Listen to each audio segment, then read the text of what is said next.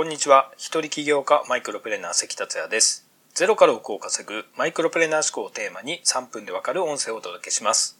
いつも聞いてくださりありがとうございます。宮崎から東京に移動してきました。今回は ANA のサブスクの航空チケットで宮崎空港から羽田空港までやってきました。僕が利用している定額積み放題サービスアドレスと ANA が提携したことでサブスクの航空券が手に入ったわけなんですけれども1往復1万5千円でしかもビジネスホテルが1泊ついてるんですよね。今回ホテルも利用してみようということで大井町のホテルに泊まってます。デュアルライフや多拠点生活は移動費が結構かかりますのでこういったサービスは本当に助かりますよね。移動費が安くなるサービスがどんどん出てくると日本国内の関係人口も増えてくると考えています。さて今回のテーマは2400万円以上稼いだ新商品を作り出した方法をお届けします。奥を売る商品のコンセプト設定からターゲット、ポジショニング、ぶっちぎりの売りの見つけ方などを解説してきました。そして前回は7番手以内のポジショニングが取れるかどうか難しい場合はターゲットを変更して新しい市場やポジショニングを取るという荒技をお伝えしましたね。とはいえ、ターゲットも変更して念入りに市場調査を進めても、残念ながら自分の商品が売れないという現実と直面することもあります。商品ライフサイクルで言うと、特に衰退期に入っている場合は厳しいですね。また、新しい市場を開拓できない場合も含まれます。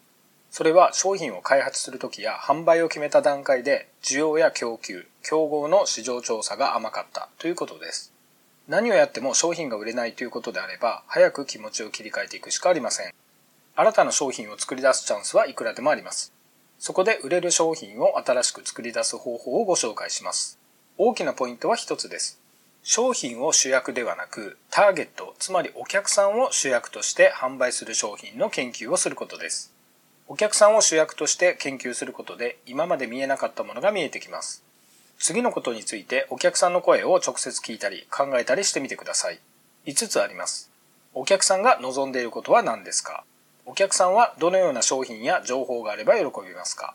お客さんは何に困ってますか？お客さんは何か不安なことがありますか？お客さんはどうすればそれらを解決することができますか？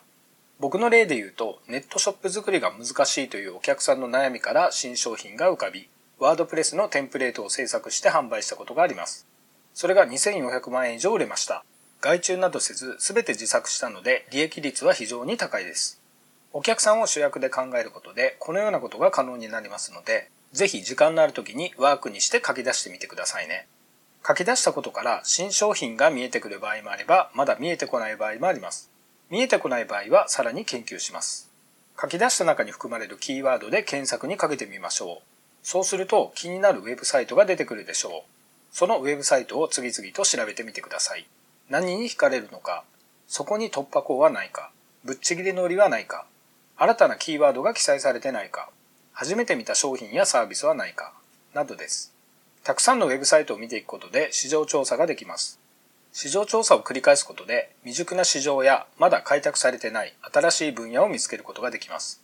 また、インターネット以外でも雑誌やテレビ、デパート、人との会話などからヒントを得る場合もあります。アイデアが大切です。少しでも思いついたことがあれば必ずメモしておきましょう。商品改良のアイデアが浮かぶかもしれません。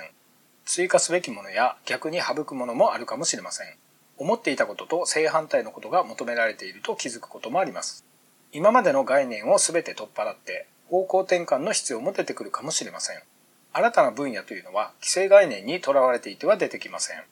気づきそうで気づかない、ちょっとした隙間であったり、正反対のところに需要があったりするものです。業界の非常識の部分に新たな市場があることもあります。諦めずに市場調査をしていくことで道が開けます。